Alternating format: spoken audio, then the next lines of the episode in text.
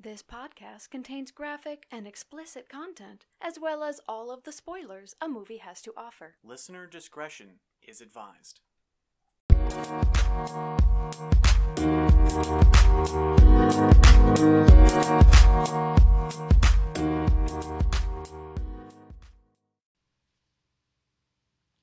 Hi, friends! Welcome back to So Here's the Problem with That, where we watch every sci fi movie ever made and tell you what's wrong with their sci and their fi. My name is Emily, and I'm a movie fan. And my name is Neil, and I'm a PhD candidate in high energy experiment. Hi, Neil. How are you? You know, we're hanging in there. It's still going well. Barely. Barely hanging in there. God. It's all right. My day was so and so well, and then technology pooped in my mouth. Jesus, that's a. Wow, that's intense. That's Not taking it back. intense. I am, you know what? I. This is why this podcast is rated uh, explicit. It's- It is. That is exactly why. That, and I say fuck a lot. yeah, that's that's fair. Yeah. So, Neil, Mm-hmm. Yes. Uh-huh. we had a mini-sode not that long ago where That's we true. announced our uh, upcoming film. Yes. For those foolish, foolish mortals who have not listened to our mini-sode, would you please tell the fine folks at home what film we will be reviewing today? Our film is going to be 1998's Armageddon. Armageddon! A shuttle's unfortunate demise in outer space alerts NASA to a doomsday asteroid that is on a collision course with Earth. It seems the only way to knock it off course is to drill into its surface and detonate a nuclear weapon. But as NASA's underfunded yet resourceful team trains the world's best drillers for the job, the world's social order begins to break down as the information reaches the public and hysteria results. As high ranking officials play politics with the effort, members of the drilling team face deep personal issues that might jeopardize humanity's last chance. Dun, dun, dun! Neil, I know uh, you mentioned this in the minisode, but again, foolish people make foolish decisions, like Yeah. not listening to the minisode. Uh-huh. And can you please tell the folks at home, have you ever seen Armageddon before? No, I have not. Matter of fact, I didn't even know what this movie was about. I was Until talk- just now? Until yes, sort of.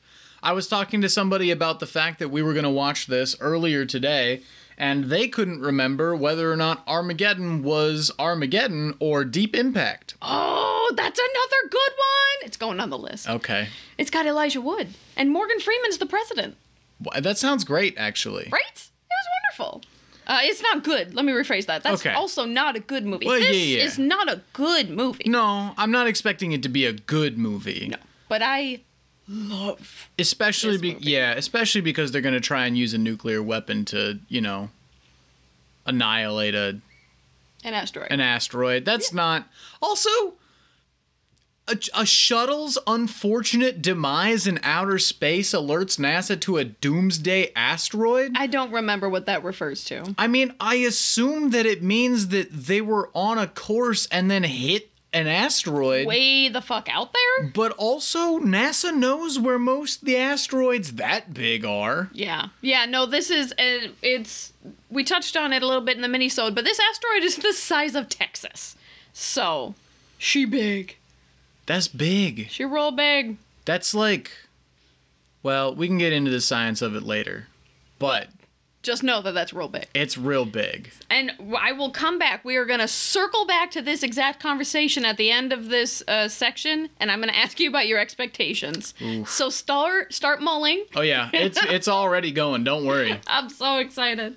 All right, so Armageddon was released July 1st, 1998. So, 4th of July weekend, prime. This is like the epitome of summer blockbuster in like the the late 90s. Yeah, Fourth of, July. on a Monday. Yeah. released on a on a s- Friday or maybe even you know Thursday at midnight or whatever. Right. Yeah. Probably. Oh well, 1998 might not have been a midnight showing. No. Also, but but summer movie going definitely a thing in Oh, yeah. 1998. Well, so. and back then like if if if you had a blockbuster, it was in every single theater and that was back when people went to the theater. Like it's, It's just true. it's taper it off a little bit. I don't think that's a controversial statement that HBO Max has sucked up the majority of my movie watching experiences. Yeah. So, A lot of movies out there, you know? a lot of movies out there. Uh, so this film is rated PG-13. It is two hours and 31 minutes, so it's it's gonna be a bit of a long one. It's not terrible. I think it's gonna go by fast. I think you're gonna enjoy it. I mean, also, you gotta account for credits and whatnot. Oh, so. for sure, for sure. This movie was directed by Michael Bay, he of ye old Transformers series. Literally, I had no idea. There's like seven of these movies. Michael Boom. that is an accurate description of this man. Yes. Um, he also directed the Bad Boys uh, series. If you Mm-hmm. ever saw that with uh, Will Smith and Martin Lawrence, which I really enjoyed, but I did rewatch the original. I don't know within the last three to five years, and she does not age as well as I had hoped. yeah. That yeah. Little kind of sounds. problematic. Kind of sounds like Michael Bay, honestly. Yeah, yeah. Um, he also directed Pearl Harbor, Academy Award winning Pearl Harbor. I have actually seen that, and and, I have not. it was good. Was it? I You say that with such confidence. Well, look, I remember watching. Maybe it wasn't that Pearl Harbor because I remember watching like a six-piece movie of Pearl Harbor back when I was like a kid, and I thought maybe that was Michael Bay. Did the six piece Pearl Harbor movie have Ben Affleck in it? I was young and I still don't know who ba- Ben Affleck is. So, Batman. he, oh, Batman. Yes, not the newest one, the, Not the... the- previous one. All right. I, st- I still don't know. Martha! Why do you hang out with me? Fuck, dude. Because I get to watch that happen and just be like, wow, that's a human being. That there? Those were choices that were actively made. Fuck. Uh, one more Michael Bay. I'm gonna say classic and hard quotes that I want to call out is The Island. It's from 2005, starring Scarlett Johansson and Ewan McGregor, and they are clones who are grown and their h- organs are harvested by the super rich. Michael Clark Duncan is in this. I Whoa. must have seen this movie oh a dozen times, at least a dozen times. I don't know why, but I it's definitely not have. good. I don't think so. I'm pretty sure it's not, but I'm also very sure that I loved that movie for Okay. a long time in my 15 to 18 age range. Sure. Um, it's not quite the right realm of sci-fi for us to get into here, but man, I just need one outlet, and I'd be like, oh, it's going on the list. Nice. But I've already added uh, a deep impact, so that's my one for this episode. I feel Okay. like every episode I get two or three more ep- more movies to add. Honestly, not terrible. Yeah, no, Got a big old list. it's a nice list. Uh, so this movie stars Bruce Willis, who we uh, covered briefly in our Fifth Element movie review. Yeah. Um, he of I like Bruce Willis. he's a good one, and we didn't touch on this in the Fifth Element uh, review that we did, but he did get diagnosed with I believe. Aphasia. Yeah, I believe it was uh, some kind of aphasia. yeah. So he either cannot read and comprehend or cannot communicate words, and that is a very hard thing to do when you are an, actor. actor, and that is yeah. heartbreaking. Yep. So But at least it didn't like ruin the man's career or anything. Like his career was wildly successful. for a very long time, Yeah. It's Right. just it's just an unfortunate part of aging. it is. Hopefully not for for everybody. Also starring Billy Bob Thornton. Do you know who Billy Bob Thornton is? Well, I see that you have written here that he was in Princess Mononoke. Yeah, I fucking was. He's the priest. He's the oh, he plays the priest in Mononoke. Is that is is he a priest? He's uh um he's the main guy's kind of buddy who follows him. He's got very tall shoes. Looks kind of like a toad. Let me pull up a picture. in like the Studio Ghibli? Yes, Princess Mononoke. Yeah. Yeah, Like he, the- he plays the- his little sidekick. Oh, huh. Yeah, the one who tries to steal that spoiler alert for a fucking 20-year-old movie, but he tries to steal the head of the forest god. Oh. Yes. yes. Interesting. Okay. Yeah. Yeah, I um I don't think I've watched that movie in English. so Oh, yeah.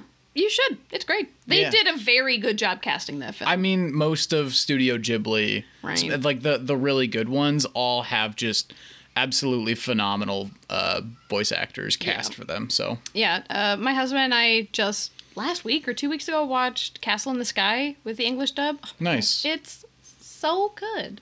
Uh, but he's also known, I think he won an Oscar for or was nominated for uh, Monsters Ball, which is a very depressing film, also starring uh, Halle Berry. That's what she won her Oscar for. oh, Yes, and then he had a very successful run on uh, Goliath. I know nothing about that show other than he is in it, and people said it was good. Okay. So, uh, Billy Bob Thornton, uh, he also, for a long time, not a long time, for a good amount of time, was married to Angelina Jolie, and they had vials of each other's blood around their necks. That's distressing. They looked like they were in love. It was cute. I don't know. Okay. They were all over each other. I have very few memories of like celebrity culture from back in the day. Them being a couple is one of them. It is burned into my brain. Um, also, in back to Armageddon, the movie we are supposed to be talking about, uh, Ben Affleck. Yep. God, what hasn't Ben Affleck been in? Obviously, he was in uh, Batman v Superman and the- Spider-Man. He was not in Spider Man. This is true. You got me there. Yep. Um, he was in Geely. He was in. What was that Oh, movie? Geely was. Oh.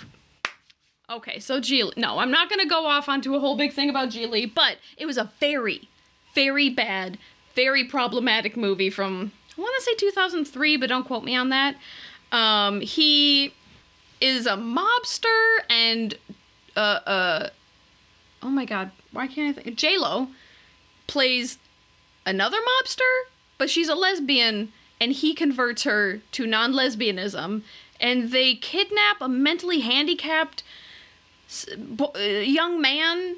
It's a fucked up movie. This sounds awful. It's historically the one of the worst movies ever made of all time ever Mm. Remind me to never watch it. can do. Um, Ben Affleck. Oh, he obvi- obviously he was in um, Goodwill Hunting. He won an Oscar for screenwriting that film, What the heck along did he with play in Goodwill Hunting? one of the main not Goodwill, but the the other of his best friend. friend? Oh, yeah, okay. Because Matt Damon played Will. Yeah. Right, and the two of them wrote this screenplay together, and they won an Oscar for it, and.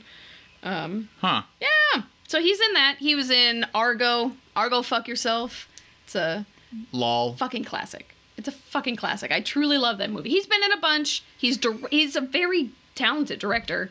You know, the premise of Argo was really good, and I think the execution was bad. I mean, I can't argue with that. The premise being historical accuracy. Uh, well, the premise being a historical event that seemed worth documenting as a film, but also I think the process of dramatizing it went very poorly Hmm. and is honestly probably a, a, a huge product of its time and will not age well. Are At you all. referring to the fact that the character that Ben Affleck plays was actually his- a Hispanic man who is absolutely whitewashed into That's part of it. Ben Affleck? Yeah, That's it's part not of it. Great. Not great. No.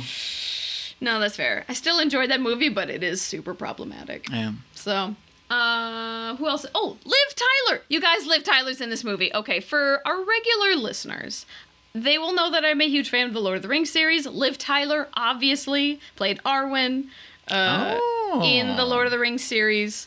And that's who she'll be to me forever and ever and ever and ever and ever.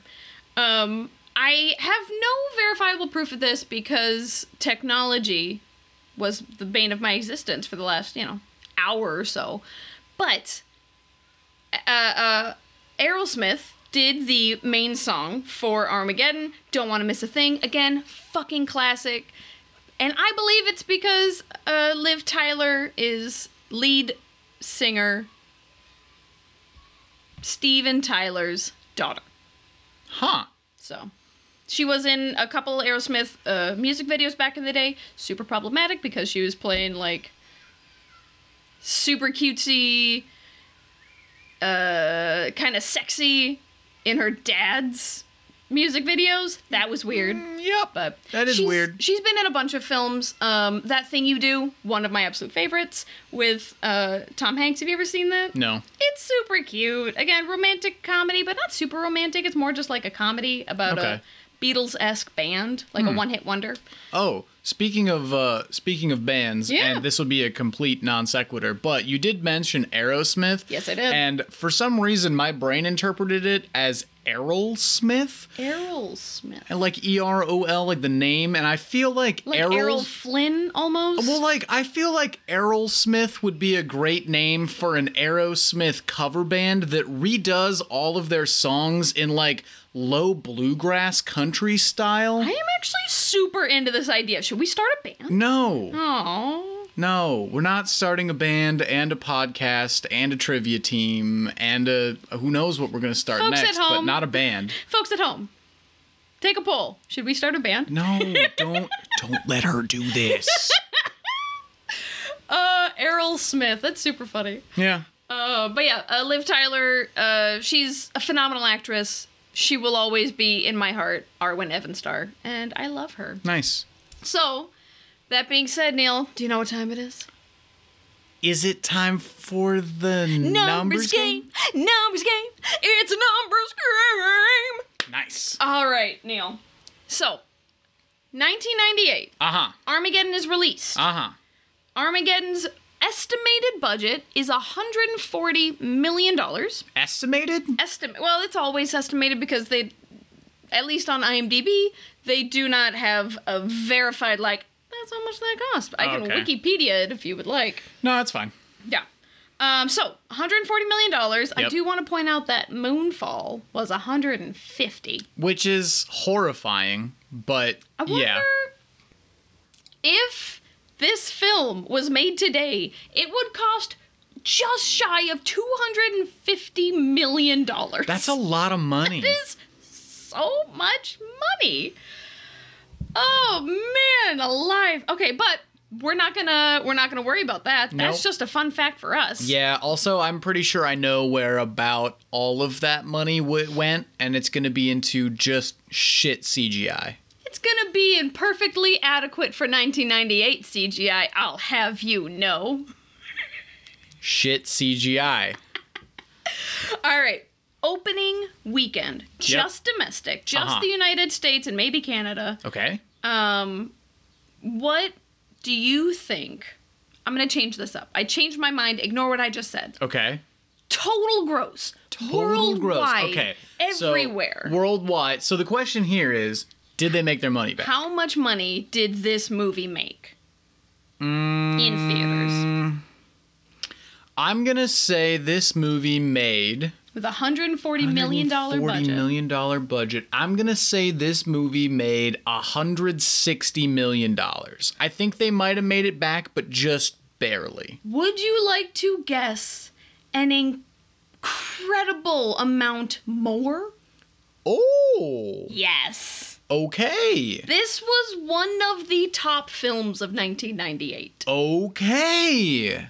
All right. How about $375 million? Would you like to guess a much higher number? Oh, whoa. Ha- $560 million? You are so close. It was 554 million dollars. Half a billion dollars? Billion. In 1998? Yes. Oh, my God. Girl, yes. Well, okay, look. Dot com boom is happening. yes.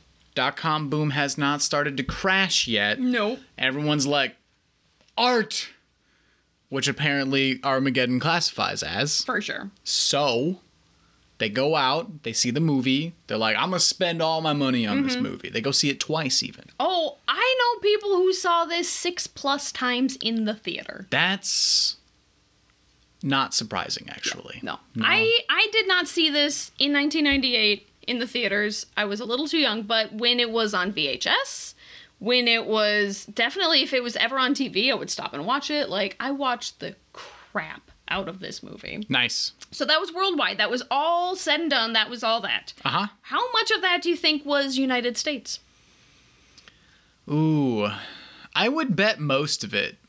I would bet like 340 million. Would you like to guess a much lower number? Really? Big hit outside of the US. I mean, big spectacle movies usually are, which I think is why we're we got you know so many Transformer movies. Well, yeah, I suppose. Um, how about two hundred twenty million dollars? You're close enough. I'm gonna give it to you. It was two hundred and one million dollars. Okay. So narrowing it down even more. What do you think they made opening weekend? Opening weekend. It opened Fourth of July. in the United States. Total, they made 201 million in the U.S. Probably in theaters for like three months. So like. Forty million dollars. I'm gonna give it to you again. That was thirty-six million dollars. Hell yeah! Okay. Proud of you. All right. That was some great deductive reasoning. Thank you. Thank you. All right, so the reviews for this film, I won't lie to you, it's they're they're split. So on on Rotten Tomatoes, Uh huh. critic re- s- critic score, critic reviews, thirty eight percent. Hmm. But audience score, seventy three percent.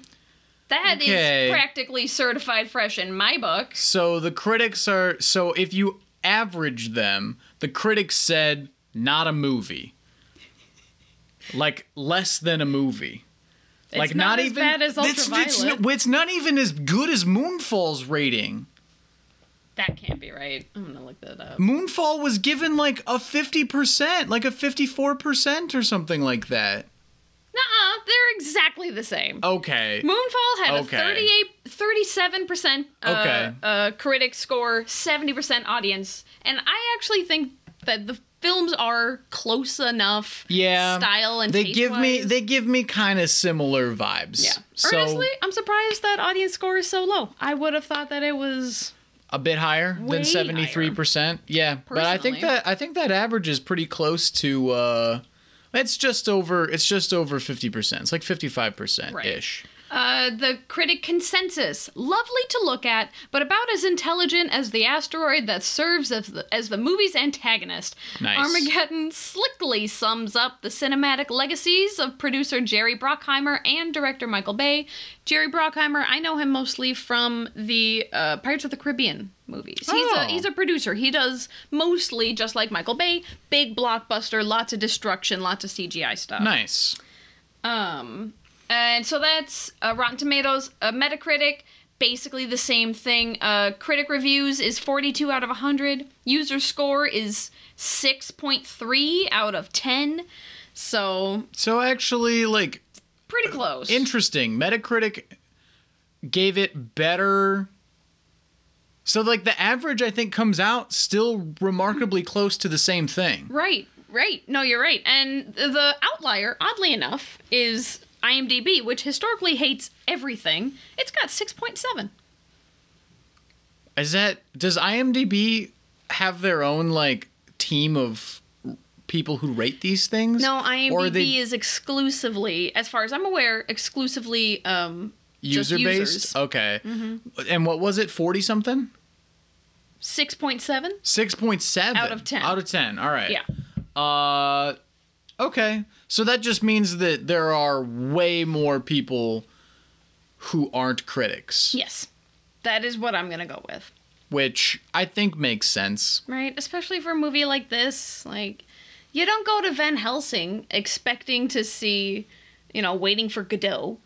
You don't go to Armageddon expecting to see uh I don't know, Melancholia? I um, or I guess it, Eternal Sunshine of the Spotless Mind. Yeah. Um, I remember the first time I watched Van Helsing. It was with uh, it was with a friend of mine in fourth or fifth grade. I want to say, yeah, that sounds right. yeah, Yeah. it was very good. I love that movie. It's a, That it's was- just straight up and down some spooky fun. It's spooky fun. We're talking about the one with Hugh Jackman, right? Oh yeah, definitely. yeah. Are you kidding me? Cool, cool, cool. Just want to make sure. I know there's a handful. Um, but no, I It's the only one that literally- matters. I read the review that my local newspaper, that the Star Tribune, had written about it, and they said that it's only for people who like dumb movies like The Mummy. And I'm like, hi, Right. Actually, one of my favorite movies. So I wasn't planning on going to see this, but now I absolutely will. Well, you've and been I loved it. you've been called out, and y- they got it right. I feel seen and attacked and seen again. So. oh my Oh god. So, Armageddon, what, Neil? Yes. Are your expectations first from just a film enjoyer? Okay. What are you expecting to see? So, av- as a film enjoyer and someone who is familiar with Michael Bay's kind of works in general, I'm expecting a lot of explosions, a lot of like kind of like hard badasses and like there's going to be some sort of I mean we already know it's Liv Tyler, but there's going to be some sort of like dramatic female lead who like kind of kicks ass but also d- doesn't and needs help from like the main male lead and like I think we're going to just kind of see a straight up and down movie from like the mm, late 90s that's sci-fi Yep. and it's going to be it's going to be better than Event Horizon. This is probably almost absolutely definitely true. Yeah, it's going to be better than Event Horizon, but I don't know whether or not it's going to be better than Moonfall. I'm actually really curious to see whether or not I like it more than Moonfall. I am actually also very curious because, like I said, this movie has a special place in my heart. Uh huh. But for someone coming in fresh, I'm very curious to see how much of this actually holds up. Yeah. Everything, all of your expectations sound correct. to Okay. me. That is what I remember. Again, it's been a handful of years since I've seen this, but I am beside myself with excitement. So now, Neil, Uh-huh. put on your science hat. Science cap is on. What are your scientific expectations, knowing full well that I did not look up whether or not they had a science person on staff? I am expecting a movie from 1998 about an asteroid impacting Earth that they are going to drill into and explode with a nuclear weapon to be a hot, steaming pile of physics shit. I'm gonna put that on a t shirt. Hell yeah. hot steaming pile of physics shit. Yeah. It's Yeah. gonna be an it's gonna be a a scientific nightmare. Yeah, no, I I think that is also very accurate. I do not as a as a layperson, especially as a, you know, 13-year-old watching this movie, I remember not giving a flying fuck about the science. Oh yeah, that's not why they make these movies though, No, no, no, right? no. They don't make these movies trying to please people like me. They're not like, oh yeah, that one those like 10 PhD physicists who are going to go watch this movie, are they going to like it? They're going to be like we don't give a shit whether or not they like it. We're, we're making this movie for the guy drinking fucking Modelo and watching this movie. Oh, like yeah. it's going to be great. We're looking for the guy with the American flag tank cut off tank top who's going to the film to get out of the hot summer air. Yeah, That's what we're looking for. absolutely. Um, I think that is also. I'm expecting to fucking love this movie. I am expecting. I mean, Michael Bay notwithstanding, everything to hold up. I am expecting absolutely adequate, uh, uh, s- graphics and acting that is top of the bell curve. You are an actor that they paid to be here, and I am expecting to cry. I will tell you this. I have cried at this Oh. movie. The final scene ish Okay. every time I might Okay. tear up a little bit thinking about it, All right. especially because I, uh, Neil, as you're aware, my father passed away when I was very young. Hmm. So we would watch movies like this, and there is a father daughter relationship in this, and I wept. yeah. So I'm expecting to cry again. Just Nice. like when, if, not if, when I go see the new Top Gun movie, I'm going to cry through that whole fucking thing. Uh-huh. Oh, it's going to be good. Yeah, makes sense. I'm excited. Hell yeah. Hell yeah! All right, so th- the science involved, based on just the the synopsis that we've got, we Yep. know we're going to space, Yep, we're going to space. and we are gonna have a training montage of training lay people to become astronauts. so I'm counting that as science involved. Yep. Uh, we are going to have um, nuclear weapons. Yep, we got being nuclear weapons in space. drilled into a, a an asteroid. I will have questions. I'm gonna text you all the questions I have ahead of time. Excellent. Um, but I will have questions about rock composition or the composition of an asteroid because that is a fairly you know, ma- not major, but a big part of their time up there is the Yep. composition of this rock. okay. and you know just the physics of blowing up a rock so it doesn't smash into Earth. Yeah. And I'm I'm gonna ask you how many cheeseburgers this rock is probably made up of. I will definitely tell you. If they if they tell me that it's a sphere the size of Texas, I can absolutely give you a good estimate I love that. of how uh how this is going to turn out. And what would happen to the Earth if it actually hit? I'll text it to you. Okay. Great. All right. Cool. I think that's it. Should we go watch a movie? I think we should go watch a movie. All right, friends, we'll be back in just a second. Bye. Hi, friends. We just watched Armageddon and sweet fucking Pete, Na- uh, Neil. I I need to like reevaluate a lot of my childhood. I need to look at the movies that my father introduced me to as a child, the ones that really meant a lot to me, Yeah. and and just ask why yeah. um that was not good No. the Um this I think objectively is actually the worst movie we've seen so far. i think that's fair And I say that knowing that we watched a science fiction movie that included a portal to hell. yep and the moon falling to earth not in And the same movie The but- moon falling to earth. We have watched movies with both of those concepts in it, and this one is just obligatorily worse. Heads up, folks, this movie's not getting better than one star in its physics rating. Just gonna tell you that now.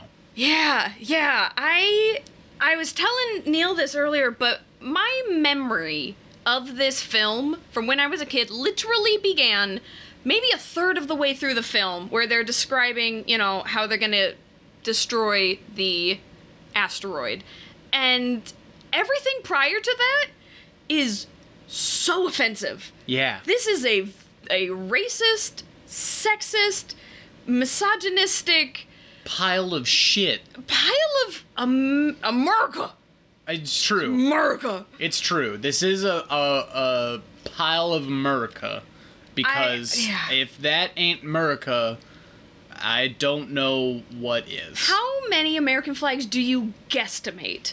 Whereas in this, like forty? At least one more than necessary. I'm gonna one up you on that. Probably four, four to five more than Probably necessary. four to five more than necessary. I feel like, I feel like if they had taken all of the American flags and replaced them with literally any other nation's flag, Oh my god. this could have been like the coolest propaganda film Yeah. like in favor of any government Yeah, if you put I don't know, like the Russian flag on it, it replace all of the American flags with Russian flags, people would be like, "That's so heavy-handed propaganda." yeah but it's not. It's America, so it's Oh. okay. I, folks, I am really struggling with this film, and This- like how much it meant to me as a kid. this movie is a mess to put it lightly Yeah. Yeah, we're going to get into it. Um so uh, right off the top, I want to call out a an article I found online. It's probably my new favorite article I've ever read. It's called 90 Thoughts We Had While Watching Armageddon and Deep Impact Back to Back by Courtney Enlow, and it's on the Sci-Fi uh, website, sci-fi.com. nice And I I bring it up because I'm gonna pepper some of Courtney's thoughts into this uh, breakdown because they echo my thoughts, but they are much better uh, worded. And also, I'm gonna do this for Deep Impact because that's on our list. It will come up someday. That day is not today. I don't think I can handle these two back to back. oh that would be that would be tough um, That would be a lot, right? So, number one, she. I assume Courtney is a she, but uh, I'm not positive. So, v- off the bat, Courtney says that Michael Bay made Ben Affleck get new teeth to be in this movie. Those are $20,000 of American made teeth wow and and uh, Ben Affleck plays AJ, and his smile is you can see that from space. it is obnoxious It's so much. Um, so I I'm sorry, I'm like still processing this fucking movie. So, should we get into this? I think we should get into it and there's there's look, there's a lot of stuff that we got to talk about both physics-wise and movie-wise. So, buckle in, folks. This is going to be a this is going to be a hell of an episode. This is going to be probably uh, I'm going to guess one of our longest episodes. I I I hope it isn't. I hope this isn't what we get become known for. Uh, yeah. I really hope we're not known for this. Oh my god. Um, okay, so let's do this. Opening shot is uh well first we zoom past the megastructure in our sky. The megas no. uh, no. Oh my god. It's happening. It's ha- every every movie where we see No. a picture of the megastructure. no, you can't refer to the moon as the megastructure. Why not? It's a megastructure. We saw a documentary about it, Neil, just last Oh, week. No. Oh, it's gonna be great. My achy breaky heart. Ah, so we zoom past the megastructure and we see a picture of the Earth, and there is a, a voiceover. Again, I have zero memory of this, but the voiceover says 100 million years ago, or whatever it was, a rock, a six mile wide rock, hits the Earth, wipes out all dinosaur life. Uh, eh, he says there was a 10,000, the, the impact uh, had the blast radius or something of a 10,000. do- I'm gonna start this all over. Okay, so opening shot, we see Earth, and uh, it looks like our normal Earth, and the voiceover tells us that I don't know, 100 million years ago, however long ago it was, um, a six mile wide rock hits Earth, wipes out all dinosaur life. I don't think Yep. it uses the word dinosaur, but wipes out all life. Um, it hit with the impact of 10,000 nuclear weapons uh, and, and wipes out absolutely everything. So, my first question we are Yes. maybe 12 seconds into the movie. My Yes. first question is what happened to Pangea? This looks like our normal continents. I thought the whole thing was that Pangea got hit by the asteroid, and that's the Gulf of Mexico, and everything broke away. Not quite. Damn it! Yeah. So, uh, first of all, they did get roughly the size of the of the asteroid right. It was about six miles across. It was a little bit larger than that. Uh, they did get the amount of like energy deposition pretty close to right, if memory serves. I think I looked this up actually for uh, the last episode that we did, Moonfall. Moonfall? Uh, this was a this was a, a brief fact in Moonfall that maybe I'll go look up shortly after this to make sure that that's actually correct. But ballpark 10k uh, nuclear weapons sounds about right. Um, Pangea began to disassemble around 180 million years ago. Oh. So Just out of the blue? uh, just because of tectonic motion on Earth. Hmm, Okay. Yep. Um, there was there there doesn't need to be like a real catalyst for it. That's just kind of how the I don't know tectonic plates just kind of fucking wander around and they hit each other and then they fucking do all kinds of weird shit and they float apart and and so the dinosaurs go extinct 65 million years ago. Gotcha. So it's been almost like if you go backwards, right, to 65 million years ago, you have to do that effectively 3 times before you get to Pangea. okay. Okay. So Pangea is actually like quite it's like starting to spread out a good amount um by the time the asteroid uh that is wandering through space um comes in and and becomes a meteor and then becomes a meteorite and then just annihilates all the dinosaurs and a lot of other forms of life on earth. okay. Um also I do want to clarify this right away Great. um, the terms asteroid, meteor, and meteorite. yes. All right. Asteroid is a rock in space. Excellent. So if we are referring to an asteroid, we are talking about a rock floating through space. It is not it is not in Earth's atmosphere, it is not on Earth, it is nowhere usually near Earth, but sometimes maybe it could be, but it is an asteroid. All right, a meteor is something that is currently falling to Earth. So it has entered Earth's atmosphere, but it might burn up before it hits the ground.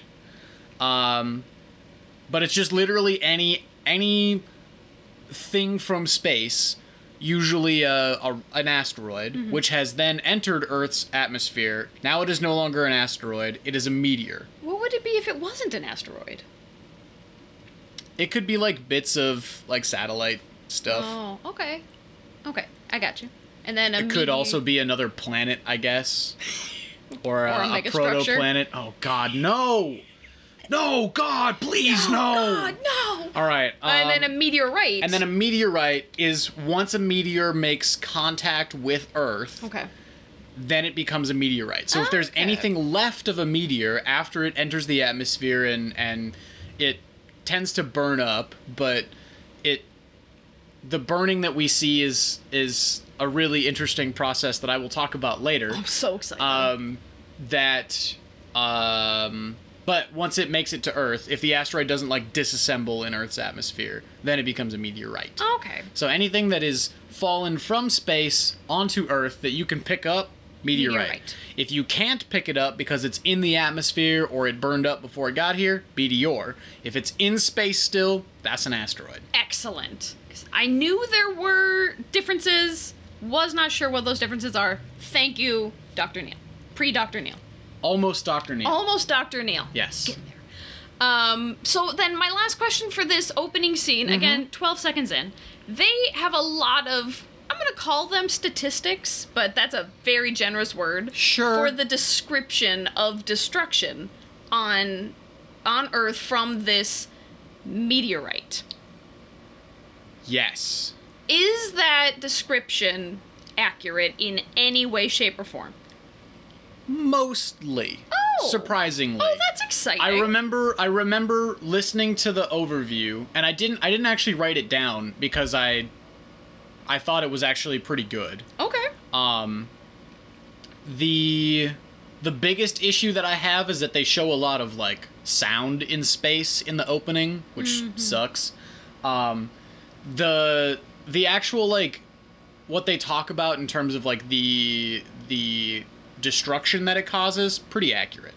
Um, it does cause a lot of like uh, it does cla cause a global shock wave uh, that's probably pretty unpleasant if there are creatures on Earth that have eardrums. Uh, a lot of them might have just ruptured. Well, the image we saw sure looked like it was just fire and lava that spread out in a shockwave formation. Yeah, actually, um, maybe this maybe this is a I don't know. Do you? I have a I have a video that I want to show you about like a large like what it looks like when a large like a really large asteroid impacts Earth. Do you want to watch that now or do you want to watch that later? I want to watch that right now. You want to watch that right now? All Oh, right, let's yeah. go watch that right now. okay. But yeah, this this particular asteroid is big enough that it will puncture through Earth's crust Oh my God. entirely, and it will sink mostly down into the mantle, expelling my God. most of the uh, most of the material that comes out out and around, and this will Okay. like likely kill everything on Earth. I think that's probably fair. Yeah, because I mean the the like shockwave itself is gonna like fuck everything up. It looks like it is destroying mountains. Yes. But okay, so I want you to have I wanted like I wanted to show you this in advance of when we actually talk about the asteroid so that you have a good idea of what I am talking about. Right. Because this is what it's going to look like. Unpleasant at best. Yes. So everything now on planet Earth is all fire. Yes. It's all fire and lava and and the clouds are Oh, buildings are still standing. That actually surprises me. Uh yeah, buildings are still standing um kind of for the most part. Uh, a lot of them would actually probably be destroyed. um, but some of them will still stand. The atmosphere, like, i- effectively ignites yeah. um, and will just be on fire forever or until it cools down enough. How long would it take to cool down? A long, long time. Yeah. Um, So all life on the planet is effectively dead. yes. It evaporates all oceans. Like, it evaporates Oh my all water on the planet. All right, so there you go. I just wanted you to see that. That was breathtaking. yeah, before we uh before we get into this because I will talk about most of that. Excellent. Okay. Excellent. Okay. So, let's move past the opening 30 seconds of the film. Yep. And get into the rest of it. Yes. So now, we are still in space. Yes. Um, and we see a NASA space shuttle. I have problems with this already. Oh my god.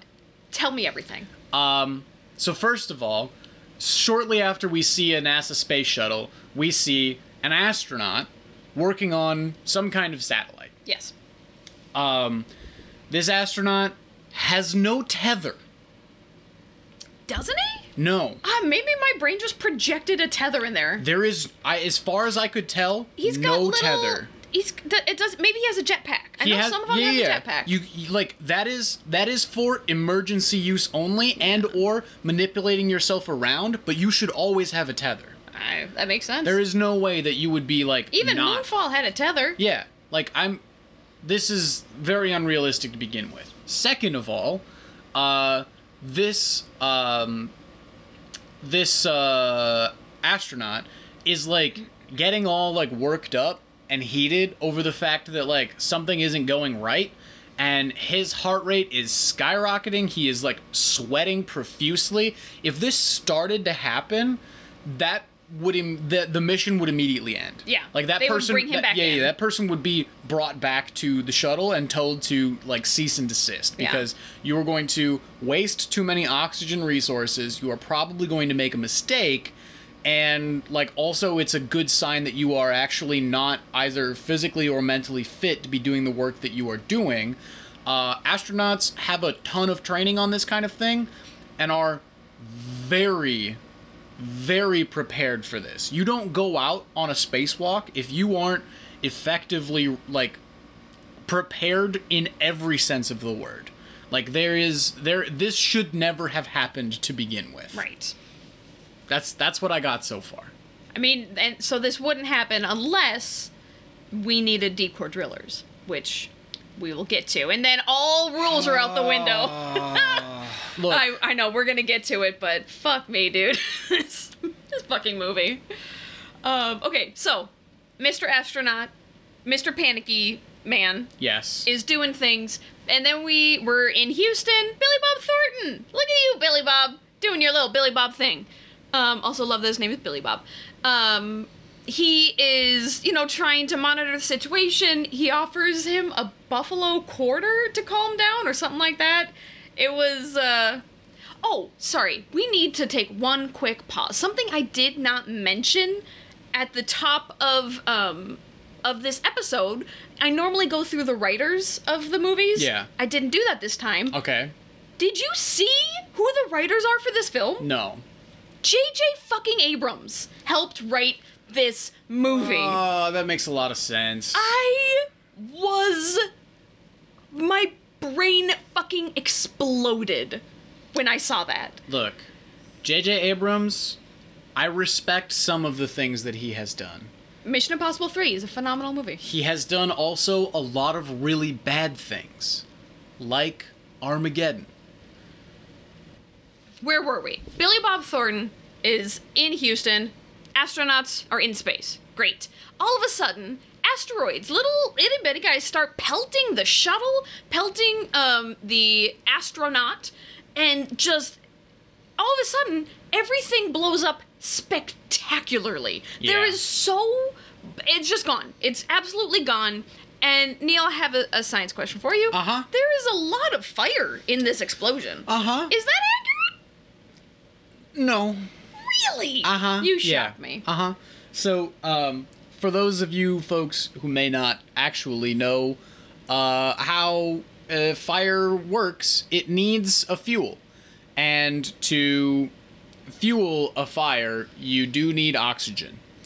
And without oxygen, you can't have any fire. so Oxygen needs fire. Yes. Fire? No. Fire, Fire needs, needs oxy- oxygen. Jesus fuck. Um, so uh, since we're in space, there's really not any oxygen up here anymore. Well, they've got a fuel source. Would that light a fire? would a fuel source Well, light like a they've got the fire? fuel in no, the shuttle. No, no, no, because you need you would need something to ignite it. And and uh just like asteroids cruising through space don't ignite fuel. Like there's no reason that this should have happened unless Mm-hmm. like there's like some fluke situation where like you know asteroid happens to hit the fuel tank and a bunch of electrical stuff on the way out and then like the the fuel but even then the fuel still needs and like the accelerant which is oxygen so without it it might not actually burn very effectively Now I'm jumping ahead just a bit, but they say in the main mission, they say that the fuel source for the shuttles is liquid O2, liquid oxygen. i don't think that's right Would It- that be a if it was real? Is it real? is liquid oxygen real Yes. yeah Okay. you can make you can make oxygen a liquid at like minus 100 degrees fahrenheit or something like that Interesting. Okay. So would that burn in space? Because it is oxygen. No, because it's not just oxygen that you need. You need something else as well. Oxygen is literally just like the the the process of burning something is a process known as like rapid oxidation. Mm-hmm. It is like you know how like r- like iron rusts? Yes. That is also a form of oxidation. Right. It's like it's very rapid rot effectively it is just you are releasing a lot of energy from something by like like fueling this decay process rapidly I love thinking about fire as rapid rot. It's- that is awesome. it's not a perfect analogy Yeah, yeah. but it's it's not actually the worst analogy either but effectively you are taking all of the stuff that isn't carbon inside of any sort of organic material and you are using that plus oxygen to like create a plasma Mm-hmm. effectively you are like you are like causing a chemical reaction which creates uh, a lot of energy and then ionizes a bunch of stuff and becomes fire Awesome. So that was not an option here because, like we said, no oxygen no oxygen and like no fuel source that we can really. Yeah, un- pinpoint. unclear. Okay. Most most shuttles will have like some kind of fuel source on them because they do need to do some maneuvering in space, but Mm-hmm.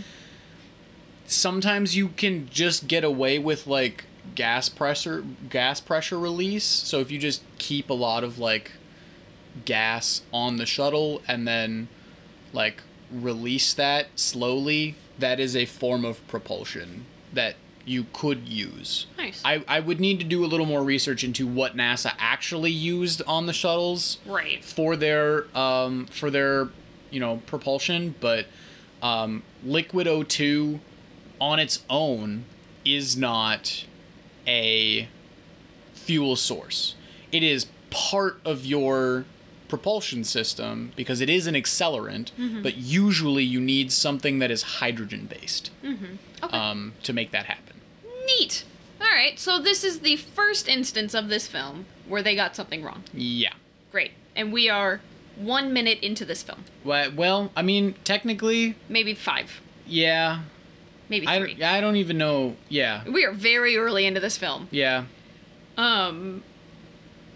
Jesus Christ. Also, Oh, NASA's reaction to this thing, like after they like lose contact with the shuttle and it all Yes. explodes, they're like, "It was a missile attack," and it's like, "Oh, come Oh, on, this yeah. isn't the fucking Cold War anymore." God damn literally, it! the military thinks that everyone's under attack. The they're launching planes. They're like locking the airspace down, and and NASA's like, "Uh, I don't know what happened. Uh." Yeah, it's um, it's really surprising that they react like this. Mm-hmm. Um, first, like meteor storms like this uh, don't really happen. Um, like we Is this a meteor storm? Or is this an asteroid storm? You just broke this down for me, Neil. Yeah. you cannot confuse me. it so it becomes a meteor shower. okay. because you have all these asteroids ripping through space that end up burning on up Earth. in Yes. in the atmosphere. Yes. I accept.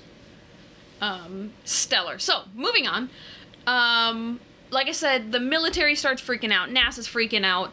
We see this couple that have really Yeah, next next scene next scene. We s- we meet this couple in an observatory. in an observatory. You know what? I'm not even going to talk about this because they serve no purpose. They're just angry, bitter boomers who, that, who hate each other. They're a married couple, and they just snipe at each other, and they're awful to each other, and they don't serve a purpose. they really don't serve any purpose. not going to talk about them. All right, it's like they moving never on. existed. So, uh, uh, Cut to New York cut City. to New York City. Fucking, I, I'm, I'm pretty sure that's Eddie Griffin, isn't it? Uh, it might be. It might be. you know I'm- how bad I am with That's actors. fair play. But so I believe it's Eddie Griffin, um, who is riding a bike with a tiny dog in the basket. He walks up to uh, some random guy who's watching TV. He the guy's on the street. TVs are in the TV shop, just like in the fucking '60s. Oh my god. Everything in this movie is like it's from the fucking 60s, but with the 1998 veneer on it Yeah. this movie is very frustrating. So this guy is watching TV on the street, and they're covering um, the shuttle that just blew up. Yep. And he just walks up. He goes, "Hey, what happened?" And his dog goes off and starts fucking with a, a, a vendor on the street who's selling, I don't know, Godzilla um, toys or something like that Yeah.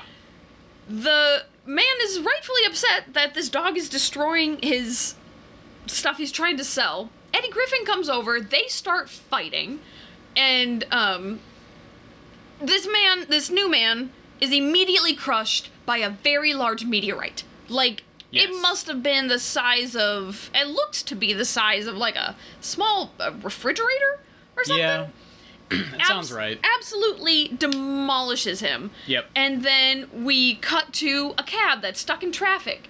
The most racist cab Oh my god. I think yeah. I've seen in recent memory. Look, let's just I don't want to get I don't want to get super into this. This movie is extremely problematic for A number of whole reasons. slew of reasons.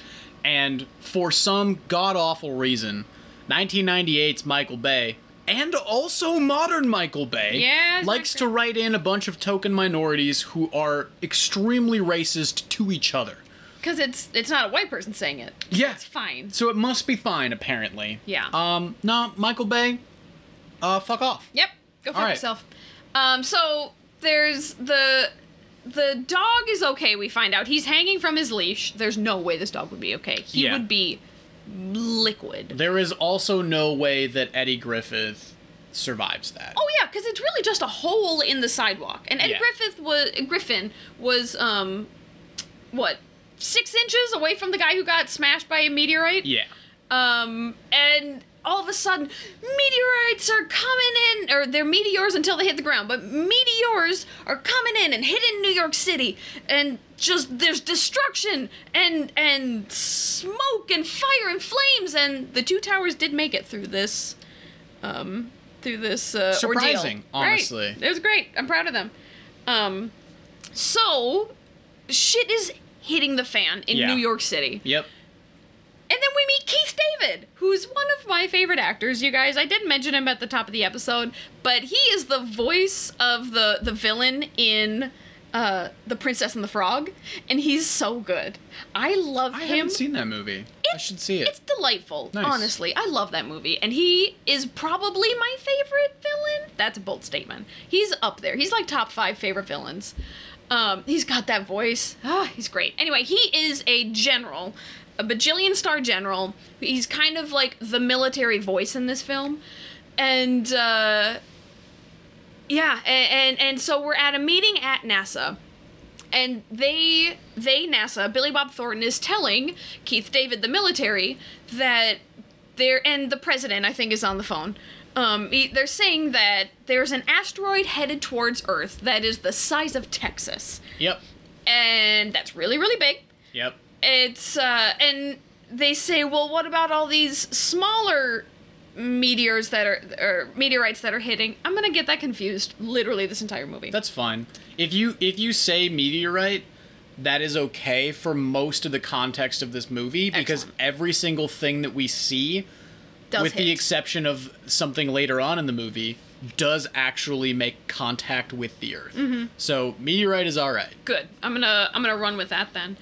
Um, so this huge asteroid is coming to Earth, and the president is like, "How the fuck did you miss this?" And he goes, "Well, we only have a million dollars a year, and that gives us enough money to monitor three percent of space.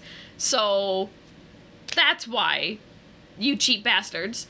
Um, they s- he says that what has been hitting New York City and a few other things around um, that it's those are small meteorites. They're the size of basketballs and Volkswagens. He says if the this asteroid hits us, that all life on Earth, even bacteria, is going to um, be destroyed, and then some guy. It's the most cliche thing, and I think it started here, so it wasn't a cliche when it started. But a guy is running through the halls of NASA. He bursts in on this big meeting. He's got a fistful of papers and he goes, "We have 17 days," and I assume just collapses dead because he ran so much. Uh, yeah, that sounds about right. So Neil, Yes. I have a science question for you. I have a Excellent. couple. Uh huh. Number one, Yes. these smaller meteorites that hit. Yes. The size of basketballs and Volkswagens. Yes. A. Is that i- is that is the representation of what we saw in New York City uh, uh, akin to what would happen if a basketball or Volkswagen-sized meteorite hit us? Well, first of all, no. Okay. Um, if something is, if it's about the size of a basketball, it's probably not actually going to make it to Earth in the first place. Hmm. So it needs to be quite a bit bigger before it actually gets to Earth. And probably what's going to happen, and I'll show you a video of this. oh my shortly. God! There's more videos. There's more videos. We have one more video to watch. Um, but what probably happened is that there was a very large uh, meteor which split apart, like it fractured in the atmosphere um, from you know getting too hot and encountering a lot of like pressure and uh, resistance from Earth's atmosphere, and then it like shatters, splits apart into many smaller sizes, and then those things kind of like spread out and hit Earth. Um, and in that case, you can get you can get things that are the size of like basketballs and Volkswagens and Mm-hmm. stuff like that. Um,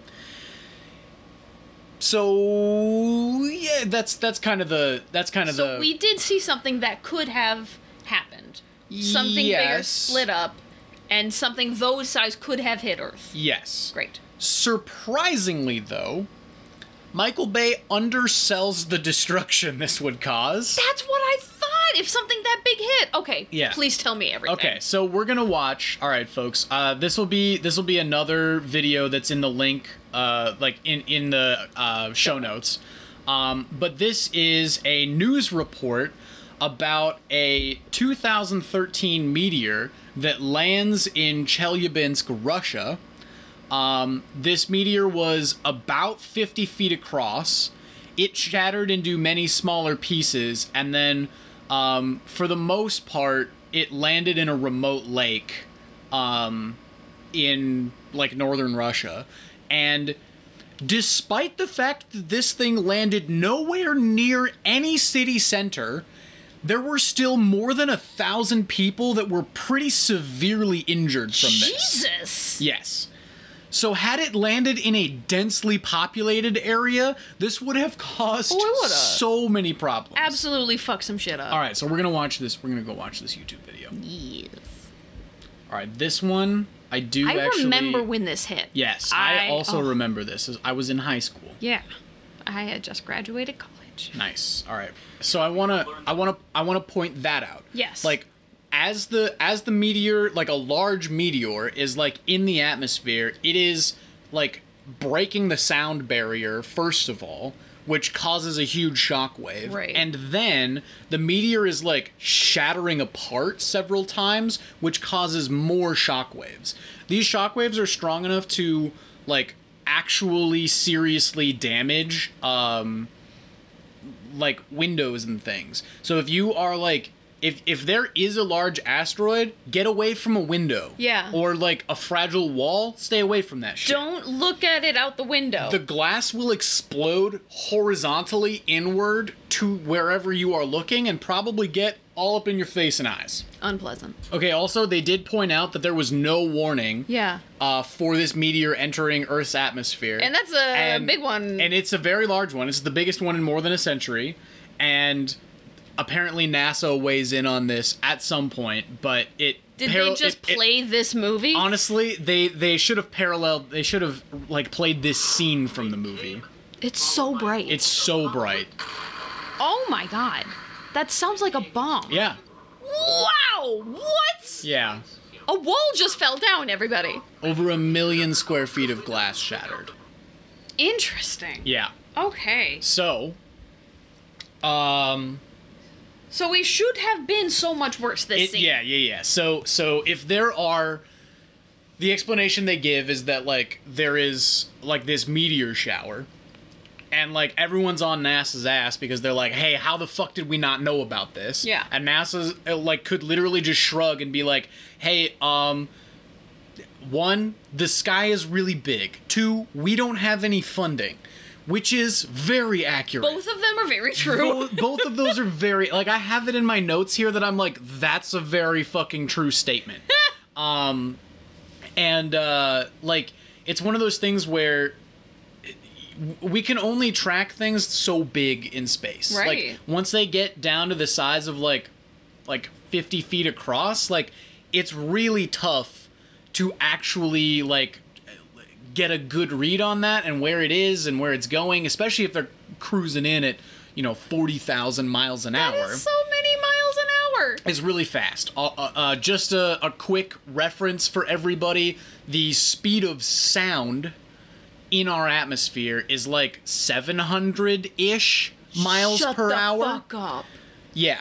So this thing's cruising into Earth's atmosphere at like Mach 50. Oh my god. Yeah, it's it's going real quick. Yeah. All right. So you you coming into Earth's atmosphere Mach 50. That shockwave alone is part of what like causes so much damage because like as it like that shockwave kind of like comes out at an angle from the debris and Mm-hmm. then like that shockwave like hits everything on the ground in its path and like a big cone underneath it fucks everything up all right so that's why there's like a ton of windows that broke they said like more than a million square feet of windows or some shit like that like thousands of people are injured from just one meteor the size Right. like about 50 feet across which is pretty freaking small And in the scene that we saw in New York City, there's probably a dozen. oh yeah oh yeah At least? and when these things land Would it have flattened the city? in no, it, it reality? wouldn't. It wouldn't have flattened the city. Okay. It would have just. It would have caused a lot of damage, Yeah. especially to buildings that are not like super structurally sound. Anything like old in New York City is gonna suffer a lot. All of the skyscrapers in New York City, all of their windows are gonna be gone. Yeah. Um, it's gonna be like a pretty nasty event if this happens over a city center. And uh, luckily, even like the one in Russia did not happen over like a really highly populated area. Thank God. But it happened over a populated area, Right. and there were still a thousand people who got injured. That is crazy. So if this happened in New York, uh, I'm guessing there's like millions of people injured.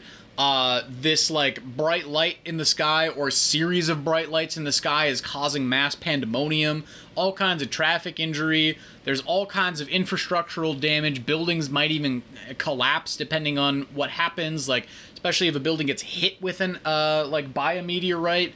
Um, it's it's it's they undersell the damage from this pretty pretty wildly. that is so so funny thinking about Michael Bay as being, you know, the guy who uh, like Under the radar. oversells a lot of explosions he just casually undersold this by a spectacular margin Well, you gotta start small, Neil, and you gotta ramp your way up. Got Because it. at some point, spoiler alert, Paris gets destroyed. Paris is I, I gone. do have it in my notes that the paris scene is much more accurate excellent. Oh my god. Okay, so I I have one more question about this scene. yes Um, he says all life on Earth is destroyed if this Texas-sized asteroid hits us. Yeah, yeah, the big one. The all right, big there one. is a That- big thank you. asteroid. Yes, that is cruising through space, 17 days away, maybe 18 days tops. Yeah. uh, that is going to hit Earth. And if the big one hits, all life on Earth is destroyed. Yeah. Just like we saw with our Yeah. first video. Correct. Um, and nothing survives, even bacteria. That's also probably correct. That's correct. Even Yeah. bacteria? Yeah, for the most part. Would the water bear survive? Water bear needs water. Oh, they God. don't need they don't actually need water they can live in space um Oh. it just it might get so hot that it it literally denatures the proteins in the water bears That kind of makes me sad. Oh, yeah why? yeah um it would be a really okay so i want to talk about the big one now Yes. i want to talk about the big one we're gonna have a, a small science moment here because because this is actually Science moment. yeah. Uh, this is going to parallel a lot of like uh, c- a lot of what what would have happened in Moonfall, except because this is an asteroid that's headed straight for Earth and it's not like orbiting Earth. Um, and it's not quite as large as the moon. It doesn't really shatter apart before it hits Earth. It kind of hits Earth as one cohesive unit.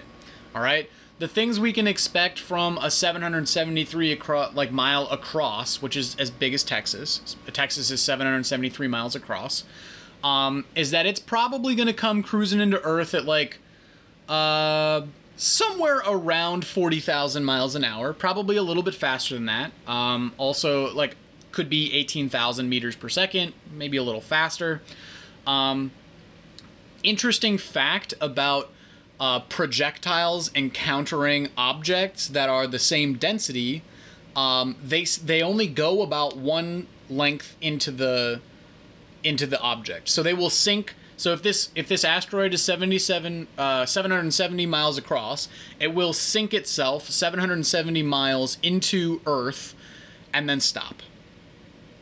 That seems like it should go further. if I- it's going so much Yeah. Faster This and is actually heavier. a fun thing that Isaac Newton somehow discovered. um great. yeah. Well, he was okay. He's interesting. Yeah, he's interesting. That's a good way to put it. Um, but there's actually a really fun um, there's a really fun thing out there uh, called XKCD. I don't know if maybe some of the science nerds out there have heard of XKCD. Hi, science nerds. Uh, but it is written by a former uh, former NASA scientist named Randall Monroe, and he writes this like series of comics uh, that are usually a couple panels each that are very science based. They're they're super fun for all the nerds out there. but he has a separate series called What If, and what the concept of what if is that people write in kind of ridiculous questions and then he takes a very like mild hand wavy approach, but a pretty serious scientific approach to answering these questions.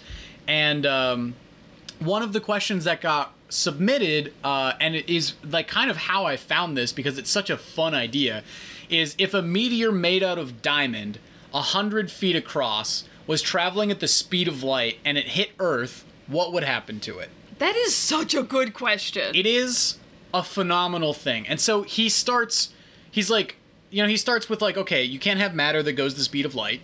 Fair Um, but we can get really close. Yeah. So let's let's start small and work our way up. All right. So the first one is you you uh, you drop it you drop this you know meteor from the edge of space about hundred kilometers up, and it comes in at about Mach three. It hits the Earth, um, and it makes a crater about three hundred meters across. All right. Um, that's not so bad.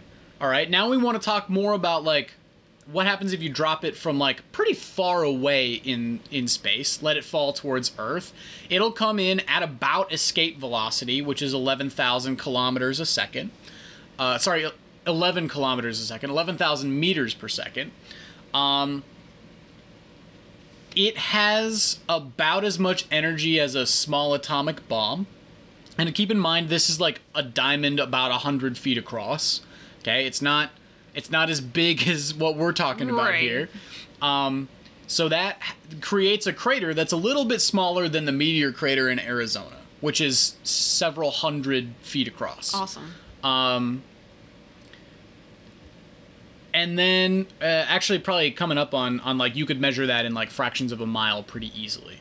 So if if you have something that's coming in like quite a bit faster than that, things get really weird. Um, if you start going about 72 kilometers per second, uh, which is about as fast as anything orbiting the sun can actually go in our atm- in our in our solar system. It punches, you know, 100 feet into Earth's crust because it's 100 feet across, and then it like creates uh, a, c- a crater that's over two kilometers across Jesus. and releases enough energy comparable to that of the largest fusion bombs that we have. Jesus. So the the rest of the article goes on to talk about like we're like gonna start cranking up the speed because the kid asked about how fa- like what happens if Speed it of comes in light. at the speed of light, which is a wild concept.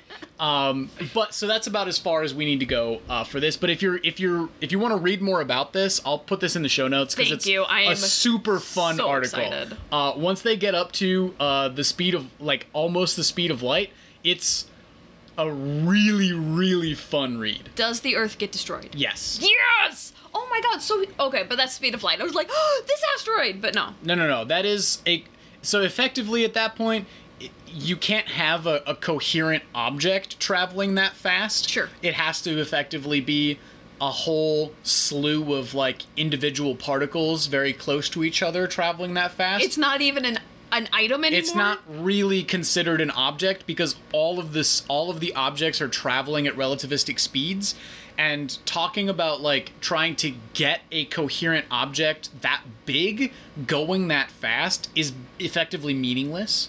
Like it, it would it would be almost impossible.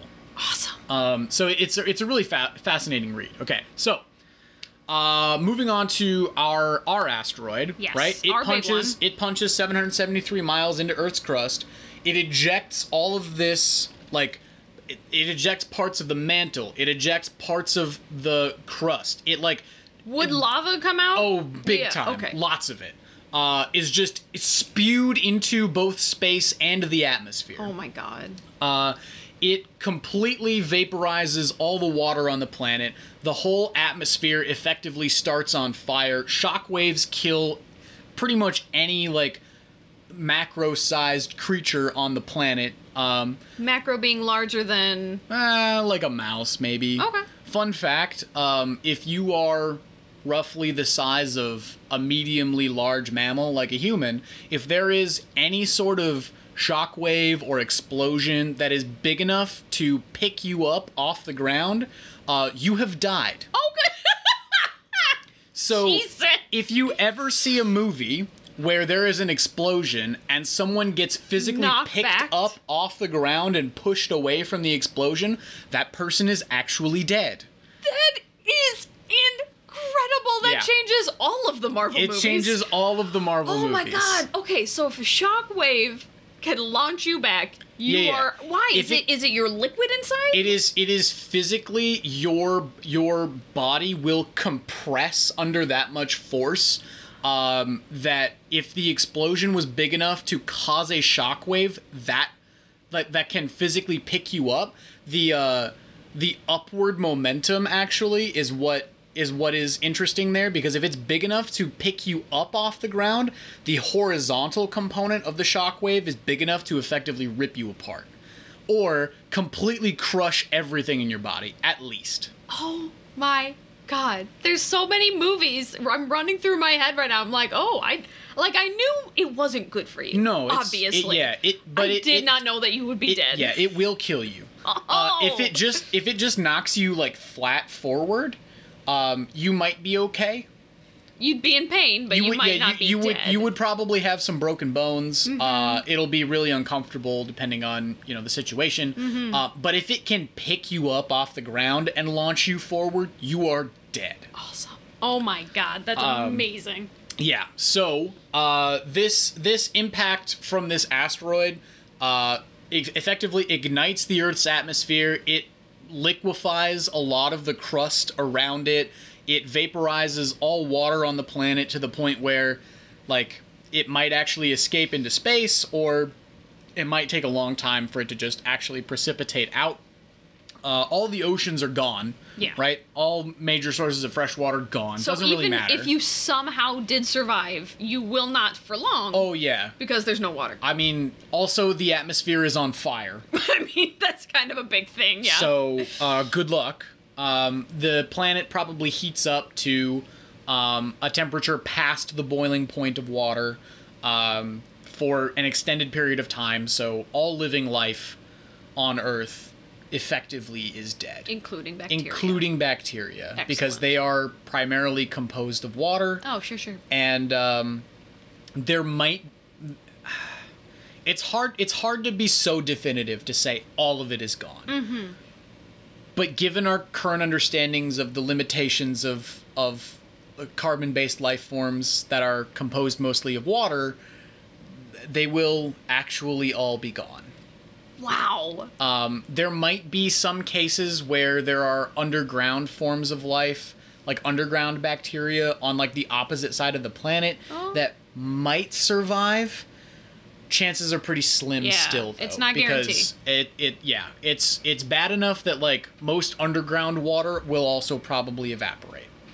Um, to give you a scale of let's say like you know we wanted to go up there and and vaporize the whole thing by launching nukes at it Sure. sure um, i i did some digging on the googles and i found out that it takes about 10 kilojoules um, to vaporize one gram of granite Jesus. yeah. So if you have like a bit of granite that is um, a cubic centimeter, it will take uh, 27.5 kilojoules to vaporize a cubic centimeter of granite. Do, what is that in terms of bomb? Like, what size bomb? Uh, let's do the conversion really quick. All right. So it's still a remarkably small amount of megatons of TNT. Right. it's like six times 10 to the minus 12 And this is to vaporize as if it never existed. to vaporize as in like you dissolve it all of the molecular binding is gone It is just individual atoms at this point Great. okay so uh, if we wanted to if so if you if you look up the density of uh, your average asteroid you find it's about two grams per centimeter cubed which is a little less dense than granite Um, I did some rough estimations of how how big, like how much volume in cubic centimeters this thing is, um, and it's a lot. It's ten to the twenty four cubic centimeters, which is big. Big. So it has a mass of um, like two times ten to the twenty one kilograms, which is about seventy times smaller than the moon in terms of its actual mass. So I mean, the moon is pretty big. the moon is really big. The moon is actually about three times wider than this asteroid. That's, that is hurtling towards that is us. hurtling towards Earth. Great. So it's about a third of the width of the moon. God, that is Um, still really big for an asteroid, yeah, right? yeah. It's about it's about like nine times smaller in like physical size, like volume, than the moon is. Um, because I think it goes by radius cubed. Yeah, that sounds about right. Um, so if you convert this to megatons of TNT to evaporate this whole thing, uh, you come up with 3.5 trillion megatons of TNT. Sweet fucking Jesus. Also, keep in mind that delivering all of the energy from a nuclear weapon to, like, like actually doing work on vaporizing this asteroid is physically impossible. At best, you're gonna get maybe 50% yield. Oh my God. So, So even with multiply all that, by that- at least two. So that's like seven trillion megatons of TNT. This is that's more than the planet has like To nuclear offer. resources. Right. So, Um, e- at best case scenario, we cut it down by half. Yeah. We still all die. Yeah. Yeah. Uh, I think uh, best case scenario, you can't cut it down by half Oh my God. because th- uh, the U.S. I think we estimated last time had about 4,500 megatons of TNT in stock of like nuclear weapons as it stands right now. Um, which ain't gonna cut it. Nope. That is not enough. 3.5 trillion. Okay. God. So, um, I, I do have here that the idea that they choose to go with is much better, uh, but also it's very faulty. So I do want to talk about quickly if we have an object that is a an asteroid in space that is 770 uh, 770 miles across.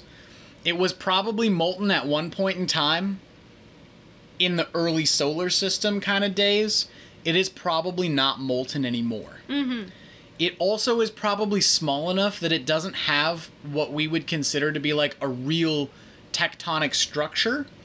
Um, especially not a tectonic structure that like has fault lines that run through the entire asteroid. So This is a- theoretically speaking, this is a preface. So theoretically speaking, if you wanted to, let's say, uh, Split it in half. split it in half. totally off the top of our heads. Uh, just uh, you know, spitballing here. Yeah. Uh, you would not be able to do that without doing something like. Uh, have you ever seen how they like quarry rock? oh yeah. Right. They dig down these like they they they drill these like you know. You know, Uh, like two inch diameter holes, And they're through very the rock. long, yeah. Yep, uh, very long, right? And then they fill all of those holes with like dynamite. Right. And then they ignite all of that, and then you get this like sheer like cut down the rock that just like completely explodes outwards, and like that's how you would. That that is more of the line along the lines of what you So would you- need to do to You'd split have to this do in it little half. by little then. Well, you would have to you would have to drill like effectively, you know, every so often all the way across the middle of the asteroid. You would have to completely fill each one of those drill holes with explosives powerful enough to actually do something here. And then you would probably want to cause the explosion so that it started from the outside and went inward so that you you when you do the outside blast you push out the extra stuff on the outside and now your blast is going to keep cutting like outwards from the middle and then you effectively get a nice clean cut through the the asteroid is how I would recommend that you do this is that feasible no Is it feasible in 17 days? Definitely not. Okay. All right. So, um, science moment is done. We've wrapped up all of that. Science corner's done. I There's still so much of this movie left. know we're like 10 minutes in. So I'm gonna take a little bit more of a back seat on on the science questions, Unless I need unless you. unless you need me. Yeah. And we're gonna let's let's try and like start going through because they have already fucked up the science so horrifically. There's no coming back. there is no coming back. So I just wanted to lay that all all Ah. out there, and now we kind of have expectations of of uh, where what we will see, and uh, let's continue from there. All right. 10 minutes in, we splash cut. Splash cut? We cut to uh, an oil rig out in the middle of the ocean. Bruce Willis uh, starts hitting a golf ball at a Greenpeace ship. And this is the introduction to the hero of our story is an oil driller hitting golf balls at Greenpeace protesters. Um, which, you know, that really does set the stage. I mean, not that the previous 10 minutes hadn't set the stage for the film, but once again, this is our hero. And here's my issue with it is that Bruce Willis, especially in the 90s, is so goddamn fucking charming. He is so charming. He Yeah. it plays the likable asshole so well and it is infuriating. It is really infuriating because I I genuinely enjoyed his character in this movie, and he is extremely problematic. Oh my god, so problematic, which we will get to. So, he starts looking for uh, a character we haven't met yet named AJ, who was played by Ben Affleck. Um, because AJ ran one of the drills after hours after Harry, Bruce Willis, told him not to. So he finds AJ in his room, in bed, in and he's uh s- he suspects something is up because AJ says, "I'm so sorry, I was wrong." He goes, "You've never apologized so quickly. What is going on?" He looks around the room. He finds a bra, and AJ obviously does not wear bras. and he pulls the covers back on the bed, and we see Liv Tyler lying there, presumably naked, after a, a raucous night, we're going to assume. Um, they have a little exchange wherein we learn she is his daughter, Grace, and she is now dating AJ, and Harry's not super pleased with it. Um, yeah, so he goes, Harry goes and gets a shotgun. He starts shooting at AJ around this oil rig, which I'm gonna. This is a kind of a science question, but not really a science question. Neil, Yes. is that a safe thing to do on an oil rig? No. Cool. Don't- Moving on. Don't shoot at people. Well, A, don't shoot at people, but also, Don't shoot at things on an oil rig. Thank you. Um, so everyone's losing the their fucking minds, and uh, uh, AJ's running around. I don't know how he gets up to some of these places. I guess it's movie magic, but. Um, we get a slow introduction of our main characters, including Steve Buscemi, uh, uh, Michael Clark Duncan, Bill Paxton. Like Owen Wilson's in this fucking movie, which we will get to. But um, so we're we're slowly introducing this, and he and uh, uh, Grace is telling him to stop. Everyone's telling him to stop. She's uh, a- and he doesn't. He's shooting at people. So we we finally kind of corner AJ again in like dangerous areas and he says harry i love her and harry screams at him way wrong answer and shoots him in the leg with a shotgun Oh, Jesus. yeah and grace starts telling him off she uh, we find out the clients clients are incoming to this oil rig again problematic uh, uh, representations of asian businessmen Yes. Um, Very much so. problematic being a generous term Very generous. Um, but she is the face of their company. She speaks. I don't know that it's Mandarin, but I'm going to assume that it's Mandarin. they they list it as Chinese. Yeah. In the subtitles for the film. Didn't like that. Nope. Everything's fine. So, um, she tells him that uh, she grew up on these rigs. Her mother left a long time ago, so she grew up with Harry, and um, she's listing like, I had to learn the birds and the bees from this guy's tattoos. Fucking Steve Buscemi taught me how to put in a tampon and like all this stuff, and I'm sure a lot of it's supposed to be jokes. It just made me kind of uncomfortable. Yeah. Um, so she tells him that she and AJ have been together for five months and she is willing to quit her job of being the face of this company to be with AJ. So, back to NASA. The military wants to send up nuclear warheads to, um, I'm going to call her Big Bertha. For Sure. no real reason. Yeah, why to not? Big Bertha. They don't give it a name, as far as I'm aware. Nope. Um, but NASA some usually some does, right? doorknob at, at uh, calls it the anomaly Oh, Jesus. over and over and over again. Yeah. It's a lot. Um Oh, I forgot to mention Lucius Malfoy's in this movie. So, uh, the guy who comes up with the idea of drilling in, planting a nuclear warhead, and exploding this asteroid so it doesn't hurt Earth, that's Lucius Malfoy. Whose Yeah. name is escaping me right now, but I'm just gonna call him Lucius Malfoy. And I was All right. like, oh, look at you being here doing things. Um, but the military wants to send up nuclear warhead and just plant it on top. Um, what's his name? It doesn't matter. Uh, plant it on top and it'll just destroy it, right, Neil? No, we already dis- discussed that's not how this works. Jason Isaacs, thank you. Um, and then Jason Isaacs says, "That's really fucking dumb. You're fucking dumb." And the milit- and Keith David, uh, the general, says, "Um, President's guy says," and he's like, "That guy's a fucking idiot. We went to school, and I know he's an idiot. So don't Also, listen to him." also, he he quite literally says, "Do you want to be taking advice from a guy who got a C in astrophysics?" What a fucking terrible logic for why you shouldn't take advice from somebody. Our education system is fucked to begin with, and measuring someone's intelligence or general knowledge about a subject based on the grade they got in a college course is terrible. he plays such an asshole. This character is such an Sucks. asshole. Um, but he puts forth this firecracker analogy, which again, when I was a child, in my brain, this is where the movie starts, is this analogy. But he says if you put a firecracker on your open hand and you light it off, your hand hurts, but it's fine. If you wrap your hand around that firecracker, you no longer can use that hand anymore. He says the phrase your your wife will open your ketchup ketchup bottles for you for the rest of your life, which is an odd phrase. Yeah. I, that's gonna be burned in my brain forever now. Yeah.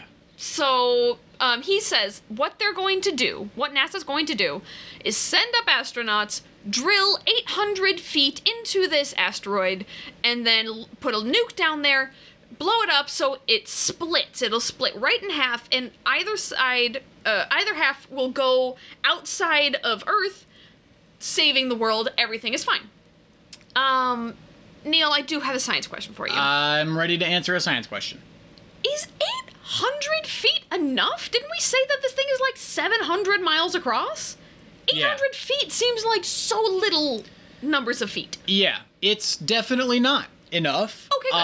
Uh, based on um, the fact that one, they are assuming that there are fault lines that run through the entire planet, Which there- is no not reason. how fault lines work. There's no reason they should assume that. There is no reason they should assume that. Um, and 800 feet is like just b- d- dumb. I don't know. Like Yeah. this is a It's this an is arbitrary number. this from what is I can tell. generally a terrible idea. That's about all I have to say about it. Yeah. My suggestion of like the like quarry style drilling and then uh, exploding from the outside of the planet on the edge like towards the core, I think is probably your best bet. Mm-hmm. Um, it still might not even work. Yeah, right. Especially, we don't know this yet, but we come to find out later that apparently a lot of this is just iron. a lot of this asteroid is just iron, which I know you have thoughts. I do have thoughts. and we will come back to those thoughts in truly i have no idea how long it's going to take us to get there because i have so many questions and i apologize in advance Some of them are just going to be yes and no. excellent um, okay so nasa says we need to get the world's best deep core driller which surprise surprise is bruce willis harry don't remember what his last name is don't really care so we're back on the oil rig they hit oil oh my gosh, that's fantastic. But like, it's not because now oil is going everywhere. Things are exploding, pipes are falling, shit is going crazy. And if this oil rig explodes, everyone will die, which is not great. Um, Harry fires AJ after they've, they've locked down the oil. And he says, "This is on you because you kept drilling when I told you not to, and you you're such a fucking hotshot. You think you know everything. Um, you're fired. Get out of here." uh, a military helicopter lands. Harry is informed that he will come with them, and he says, "Fine, if I get to bring Grace, but not before fucking Steve Buscemi comes up." This fucking movie, and he says, "Harry, you gotta believe me. She never told me her age," and that's a laugh line. That's a laugh line in this film. It's gross, and I don't like it. I I don't think there is much to say about that Oh. other than it should have never been in the movie in the first place. Oh God. Assaulting minors is not a joke. It's not cool. Not cool. Um, so Harry and Grace fly off uh, in a military helicopter. 18 and a half hours later, they arrive in Houston. Um, they meet Billy Bob Thornton, whose name I believe is Truman, and Keith David, General Keith David. That's what I'm going to call him, is General Keith David. And they get a rundown of exactly what we've talked about. This uh, Big Bertha is coming. Everyone's going to die. Um, it says, Neil, I have a science question for you I'm ready. gonna be so many science questions. Uh-huh. Um, they say that Big Bertha came through the asteroid field and, or, sorry, the asteroid belt, and knocked a bunch of smaller asteroids out of that belt, and that is why we're getting peppered with so many meteorites. Yeah. Is that accurate? Is that a thing? Um I mean like if you had an asteroid right in front of the bigger one and it like knocked into it, it would like momentum wise impart a lot of energy to the smaller one, although what would probably happen is that it would probably just hit it and stick to it, Hmm. or or hit it and then like bounce off at a weird angle. So the the fact that they claim that this is like knocked a bunch of space debris straight at Earth Yeah. is just unrealistic. And like asteroid belt, I understand there's a bunch of asteroids together in a roughly belt-shaped thing, but they're still very far apart, right? Yeah, They're not generally close enough speaking. that something this big would be able to knock a bunch of things at once. Well, it would probably hit a bunch of things, especially it? if it Okay. came in at an angle through the belt. It would probably occlude a good a good portion of the belt and hit like a fair amount of objects. But Okay. would any of those probably get hit towards Earth? Not No, really. probably not. Okay, that's they would that's get good to knocked know. into the inner solar system, at which point they might hit Earth in like you At know some a point. thousand years or Right. s- at some point, but Good. e- not you know before this thing did. Um, so th- his general description of oh, I think we already uh, covered this. His general description of what would happen is accurate in that everyone would die. Yes. Um, I don't remember what this note is. It all made sense at the time. Less so now. Sure. Yeah, so they're telling Harry and Grace, and then you asked if anything in that scene is accurate. Excellent. And it's kind of, but not really. Good enough. I'll take it. Um, so then, they, NASA slash Billy Bob Thornton, asks Harry to prep the team, the astronaut team that they are going to send up to do this drilling, uh, because they're having equipment problems. And lo and behold, the reason they're having equipment problems is because A, they stole his design for a drill, and B, they put it together wrong because, you know, fucking eggheads, right? And uh, the side note: the astronauts that they chose for this mission look like they are children. They are babies. One Yeah. of them has like a fucking pube stash. Like they are infants that they're sending up, and they're very very squeaky clean. Which compared to Harry, like again, he's our hero, and he's the one. It's all you know, blue collar, working class man, and these eggheads are dumb. I don't fucking know. So, uh, to be clear, for um, like the requirements to become an astronaut are stringent, right? yeah pretty pretty tough um you i think they even changed this somewhat recently um but you need to be a US citizen. You need to possess at least a master's degree in a STEM field, including engineering, biological sciences, physical sciences, computer science, or mathematics from an accredited institution. You need to have at least two years of related professional experience obtained after the degree is completed, or at least a thousand hours of pilot in command time on jet aircraft Wow. and you need to be able to pass the NASA long duration flight astronaut physical. So people are not 18 when they qualify No. for this. No, no. And it's not they don't like look like they're 18, but compared to the I guess the the guys we see going up, they look very fresh. They look Yes. very squeaky clean. Yes. Um you yeah, and I think actually NASA has even Oh, this was last updated as of January 14th, 2022. So I believe this is actually up to date. Awesome. Awesome. Um so Harry and Truman go back and forth and Harry basically informs him. Does not ask. He informs him that Harry is going to get his his team together and they are going to go up to space. And Truman's like, "That sounds good. Yep. Yep, that sounds like a plan. Nope. We're just going to not send astronauts to save the world. We're going to send drillers." Yep. So that's fine. Everything's fine. Um, so then we have a montage of gathering the team. And I want. I, I'm going to say this a few times. Yep. I have no idea how much time has passed in any of these scenes. They keep saying we have 17 days, we have 13 days, but that truly means nothing for what is happening. So, to us, as far as we are aware, it has been, let's even be generous and say 24 hours since we left the oil rig, Yep. okay? everyone has literally spread across the country and appears to be deep within their own lives like they've been there for weeks. Um, Steve Buscemi is in a. Uh, his name is Rockhound. He's in a bar in New Orleans, I want to say. Sounds He- right. He does another joke where the military comes to picking him up. He looks at the woman he's speaking to and says, How old are you? You fucking Awful. God. um, Michael Clark Duncan is quote unquote the only black man on a Harley Davidson in South Dakota. Uh, That's so they definitely not true. not true, and I, I'm I feel vaguely offended, and Yeah. I'm definitely not the targeted demographic. I Yeah. don't know. Um, I fucking love Michael Clark Duncan. Rest in peace, you fucking brilliant human being. I Oh, he passed away. he passed away a while ago. Yeah, Yeah. I want to say pneumonia. Ooh. Yeah, something like, or big maybe he man fell to down be. the stairs. Shit, I don't remember. He was dating Omarosa at the time, if you remember her. Um, but yeah, so I love this man and I miss him every day.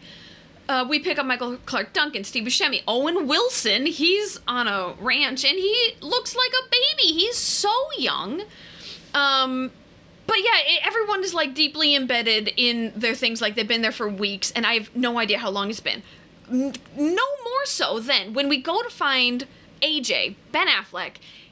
Again, it's been 24 hours. He has already set up his own company. He has bought an, uh, an oil rig, and he's in Texas, like with the weird little seesaw oil pumpy thingy. Yep. Um, how long has it been since they left the oil rig? How it takes at least a couple days to register as an LLC. First of all, you have to get the funding to buy this equipment. I'm also not confident that you would be allowed to drill oil as a business classified as an LLC. Well, there's that. Also, it's a one-man show. Yeah. I wouldn't give a ton of money to that. nope. And I, it's, it's very confusing, and I don't like it, but that's fine. So, Harry, everyone is gathered together in Houston. Harry tells them what's up. They all agree to go to the asteroid, like zero hesitation. I think one guy has some hesitation, and he's like, I don't know, what do you guys think? We never get an answer. He goes to space and he dies. So, they all have some demands, and this scene was so ridiculous and just, again, Merca. Fucking Merca. America. Um, Harry comes down and talks to Truman and General Case David. He's got maybe six pages of handwritten demands from the guys. Um, various things like expunging my um, Parking tickets. parking tickets, uh, give citizenship to these two ladies, no questions asked, and they don't want to pay taxes again ever because the government is the enemy, right? Y- uh, Yeah. mm-hmm. Yep. For sure. It's God, this movie, sucks. yeah, feels not great. Yeah. God, I loved Neil, I can't stress this enough. I loved this movie. I am a broken person after this. I'm glad that you have grown to realize that you don't love this movie. I don't. I don't, and it really hurts. Um, okay, so now we have another montage of medical exams. Um, and I- I'm not going to touch on everything that happens because uh, this is already going to be a long fucking podcast. But a couple highlights. At one point, Michael Clark Duncan strips down to some adorable, uh, what would you call them, tiger print panties and does a weird little dance on a medical table. Sounds right. Um, Rockhound, Steve Buscemi, is a very, very smart. He has like multiple. eh, yeah, Rockhound, the character, I am assuming Steve Buscemi is also smart, but not in this way. Um, he's got multiple degrees. He graduated MIT at fucking 20 or something like that. He is an incredibly smart person. Um, and he says he, he does the He drilling. has two PhDs. is Two what he PhDs, claims. He okay. did a double PhD. How long would that take? Even if you were really smart, like he says. in the 90s in the fields that he lists probably 10 or 11 years That's a long time. yeah i would i would bet that that is and you wouldn't be able to do them concurrently No. Right? you, would kinda have to probably do them focus. back to back which is a sign of someone who doesn't know what the fuck they're doing Yeah. honestly. Um, because if you make it all the way through grad school and your immediate reaction is, I guess I'll do that again, bigger issues. you either are very wealthy uh, or y- you uh, had no prospects and need to go back to to, start school. over. Yeah, Right. you need to go back to school and again. then decided not to do that and instead become an oil dr- driller. well, okay, this is actually uh, fairly common. really? Yeah, for people who get degrees in like geosciences. Oh, okay, yeah. Uh, oil money will pay j- so much that your your morals are Eh, softened. yeah, just kind of like hey, we got oil money. We'll we'll pay you a hundred and eighty thousand dollars starting salary to come work Right for out an of oil school. company. Yeah. And uh, if you have a PhD, we'll pay you more than that.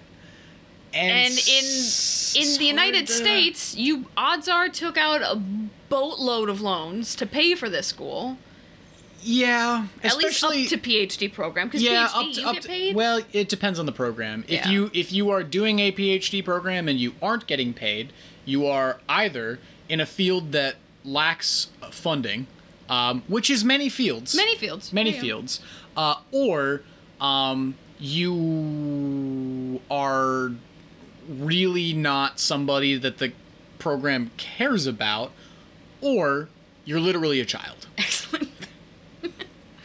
Oh, this movie is so much. Okay, so Rock, we find out Rockhound is really smart. Everyone in this team is weird, and I understand that's the point. But like, everyone is so weird. It's very clear that they should not be here, and there are each each individual person has too many personality traits. Okay, Yep. they all have too much going on. I kept saying this to my husband when we were watching this, just like there is just so much of everything going on all the time in this movie. There's so much personality in each person. There's so much destruction. There's so much just I can't. I fucking cannot. to be uh, to give y- y'all who haven't seen this um, an idea of how how much this movie is i got an hour into this movie and i was like all right it's about to wrap up and then there was still more than an hour of movie left It's a long movie. it's a very long movie Yeah, it's just packed. It's packed to the gills with everything. Um, okay, so they they all fail the medical. Every single one of them absolutely fails the medical and or the psych exam or the psych. And Truman says, Can they physically get to space? And the doctor says, I don't know how they finished the exams. Like, they're none of this is good. It's a very bad idea. And Truman says, Great, you're going to space. yep God bless it. Um, we meet.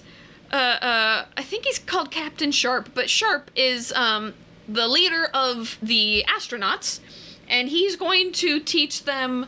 You know, they're gonna try and get these guys up to speed as fast as possible. He shows them their super movie shuttle, and uh, Neil, I, I have a science question for you. i'm ready to answer a science question This shuttle yes looks like a movie shuttle. It That's looks correct. like someone looked at a shuttle and like, you know what? I can make this better for a movie. uh-huh Um, how feasible slash accurate is this shuttle based on what we know about shuttle design and use in space? pretty much impossible Oh, good. Yeah. Also, like they they say that the shuttle has a titanium alloy skin, which is impo like that would be so heavy. I I can't imagine any reason that, that you would put that on a space shuttle. Anyway, ha- Not it- very It's, is it's the not. answer. yeah, they also like there's way too much room in the shuttle. Um, there's way too much extra stuff that they bring along Oh, that they've got would be stuff all impossible, over. including many guns. Oh my God, we Too will many get to guns. the fucking guns. Too many guns in space, folks. All right. Anyway, continue. Yeah, uh, Contrary to what you might think, this is not an alien movie. Yeah. Not a single fucking alien to be seen. Nope. Why do you need guns? We will we will get to the guns. So, um there's a oh then we meet, quote unquote meet, the armadillo, which is their kind of giant robot tank Rover. drilling rover. yep. Hey Neil, Yeah. how how slash accurate is this fucking armadillo? Not also, why at do they all. call it an armadillo? I really don't know. It should have been the Probably- anteater. If it's gonna have something that drills in like that, should have been an anteater. I really don't know why they called it an armadillo. It doesn't roll up. It doesn't really have much protective armor. Nope. It's like sci-fi fantasy at best. yeah. So it's it's maybe like i- about the size of an SUV ish, Yeah. and and someone would sit in the cockpit and operate not only driving it around, but drilling down into the asteroid. Correct. and uh, it's not feasible. I, can- I'm gonna move on. I- Yep. my brain is already melting thinking about this film. You Yep. sent me a thing, which I don't think we mentioned in the first part of the episode, but you said, or the, the link you sent said NASA shows this movie to their managers, to their supervisors. Well, okay, so there is there is a rumor floating around on the internet, and I I could not substantiate the rumor literally at all. I'll take it as fact. Excellent. uh, that Armageddon is a movie that NASA shows its like people in training, and there is a sort of test that is given to see how many things in the movie uh, the people in training can identify as impossibilities. Not even as Not even as unlikely. unlikely or infeasible. It is l- impossibilities. Um, and uh, Do you remember what the apparently number was? there are 168 impossibilities, according to the internet, in an unsubstantiated rumor, which I find to be exciting and fun. Absolutely hilarious. I really hope that this gets used. It does kind of seem like the kind of thing that NASA would do. Oh yeah. Oh for sure. NASA seems like fun people. They're they're a bunch of fun-loving nerds who are also very serious when they need to be. when they so- need to be. Yep, absolutely. Hi friends. To the surprise of absolutely no one, we couldn't fit all that we had to say about this movie into one episode. Classic. Classic. So, we're going to pause here. We're going to come back in 2 weeks with the rest of our breakdown and review. Uh, Neil, in the Yes. meantime, where can the fine folks at home find you? In the meantime, you can find me on a live-action D&D role-playing podcast called uh, Bad Rolls Out, where we play some 5e D&D and I play a bard. Awesome. Uh, tons of fun. And uh, you can also find me on Instagram at that underscore Higgs underscore guy. H I G G S That's correct. Uh, yeah. I love it. And you can find me. I am on Instagram, but I don't check it. Please don't find me. Um, you can find me on Twitter though at that girly gal. Um, I can't promise how interesting I'll be, but I do exist. Uh, in the meantime, can you please rate, review, subscribe, rating? Give us five stars, not for our ego. It is absolutely to serve the almighty algorithm. And the five star review helps us move up in that algorithm. Same with a written review, but it doesn't have to be a full review, does it, Neil? It certainly does not. No, just write, you know, your, your thoughts about Armageddon. Tell us what movie you want us to watch. I- you just put whatever words. Tell us what the what color the sky is in your personal world. That's perfect. Let us know, and that really helps us with the algorithm, so more friends can join us, and we can have just a neat little group. Um, and if you subscribe, any new episodes we put out immediately get added to your podcatcher, so you don't even have to worry about it, and you don't miss a thing. Yikes. Right, Neil? Yikes. I'm not. Reg- I don't regret it. Okay, All right. well. On that note, Neil, is there anything you would like to say to the fine folks at home? Uh, enjoy your science, people. Bye.